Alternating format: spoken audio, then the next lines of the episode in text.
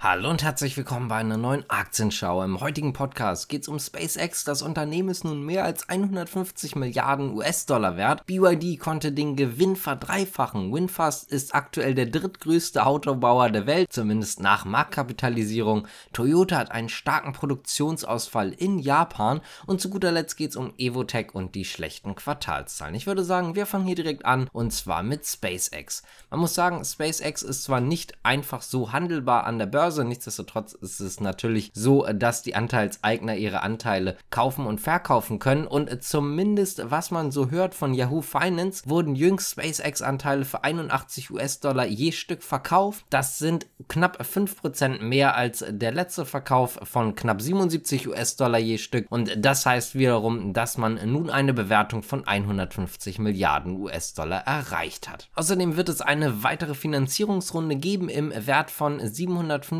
Millionen US-Dollar. Auch dort wird das Anteil auf $81 je Aktie festgelegt. Kommen wir mal zu BYD, denn die konnten einen sehr, sehr starken Gewinnsprung verzeichnen. Der Gewinn war mehr als dreimal so stark wie noch vor der Jahresfrist. Genauer gesagt konnte man bis Ende Juni, also in den ersten 6 Monaten, 1,3 Milliarden Euro erwirtschaften. Das sind 204,7% mehr als noch im Vorjahreszeitraum. Übrigens, der Umsatz schnellte auch hoch, und zwar um 72,7% auf umgerechnet 33 Milliarden Euro. BYD ging deswegen tatsächlich auch nochmal hoch an der Hongkonger Börse um fast 5%.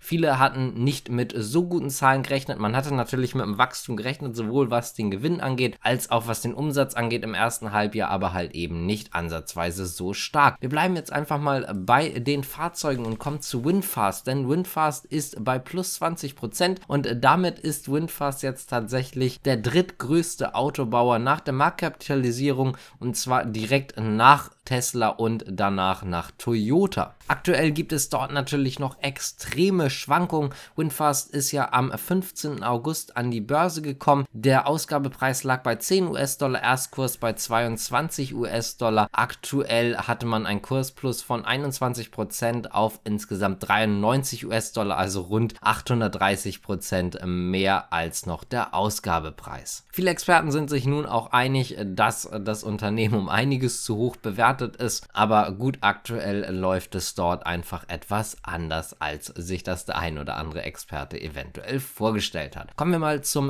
nächsten Fahrzeugkonzern, und zwar, wir haben gerade schon über Toyota gesprochen als zweitgrößter, was die Marktkapitalisierung angeht, und zwar geht es hier um Toyota. Es ist so, dass die Produktion in Japan durch technische Probleme bzw. ein großes technisches Problem lahmgelegt ist. Aktuell ist es so, dass 25 Produktionslinien in 12 der 14 Montagewerke in Japan die Produktion halt eben unterbrochen ist. Das Problem ist ein System zur Verwaltung der Teilebestellung. Dementsprechend ist es so, dass seit Montag, also Ortszeit, für die Produktion erforderliche Teile nicht mehr beschafft werden können. Wann die Störung dann tatsächlich behoben werden kann, kann Toyota aktuell noch nicht absehen. Ab dem Abend Ortszeit soll dann tatsächlich der Betrieb in allen Werken in Japan eingestellt werden. Das wären dann also 28 Fahrzeuge im Montagelinien in 14 Werken. Übrigens, Toyota selbst geht nicht davon aus, dass es sich um einen Cyberangriff handelte, sondern um ein internes Problem. Und damit kommen wir jetzt auch schon zu unserer letzten Nachricht, und zwar zu Evotec, denn die haben erneut einen Quartalsverlust erlitten. Im abgelaufenen Quartal, also in den abgelaufenen 3 Monaten, sank der Umsatz auf 170,28 Millionen Euro von 172,2 Millionen Euro. Der Betriebsverlust weiterte sich auch nochmal deutlich aus, und zwar auf insgesamt 36,29 Millionen Euro von einem Verlust über 3,77 Millionen Euro. Nach Steuern liegt der Fehlbetrag übrigens bei 14,93 Millionen Euro. Das ist deutlich weniger als im Vorjahreszeitraum. Dort lag der Verlust dann noch bei 27,94 Millionen Euro. Man hatte ja einen Cyberangriff am 6. April 2023, und das hat die Produktivität während des gesamten zweiten Quartals beeinträchtigt. Übrigens, man geht jetzt auch davon aus, dass es jetzt wieder etwas bergauf geht. Man hatte ja nochmal im Juli den Ausblick gesenkt, aber diese gesenkten Zahlen oder diesen gesenkten Ausblick, den hat man jetzt nochmal bestätigt. Und das heißt, 2023 erwartet man einen Umsatz zwischen 750 und 790 Millionen Euro. Das bereinigte EBITDA soll bei 60 bis 80 Millionen Euro liegen. Aktuell liegt das bereinigte EBITDA übrigens erst bei 26,1 Millionen Euro. RBC hat sich dazu übrigens auch schon geäußert, also die kanadische Bank. Die haben die Einstufung von Evotec bei Outperform belassen mit einem Kursziel von 28 Euro. Der Umsatz sei etwas höher, als der Markt erwartet hat. Der Gewinn bzw. eher gesagt das operative Ergebnis, also der Verlust, habe aber tatsächlich dann den Erwartungen entsprochen. Wenn euch das Ganze gefallen hat, könnt ihr gerne abonnieren, liken, kommentieren, die Glocke drücken und so weiter und so fort. Würden uns auf jeden Fall freuen und damit sage ich danke fürs Zuschauen und Zuhören. Bis zum nächsten Mal. Ciao.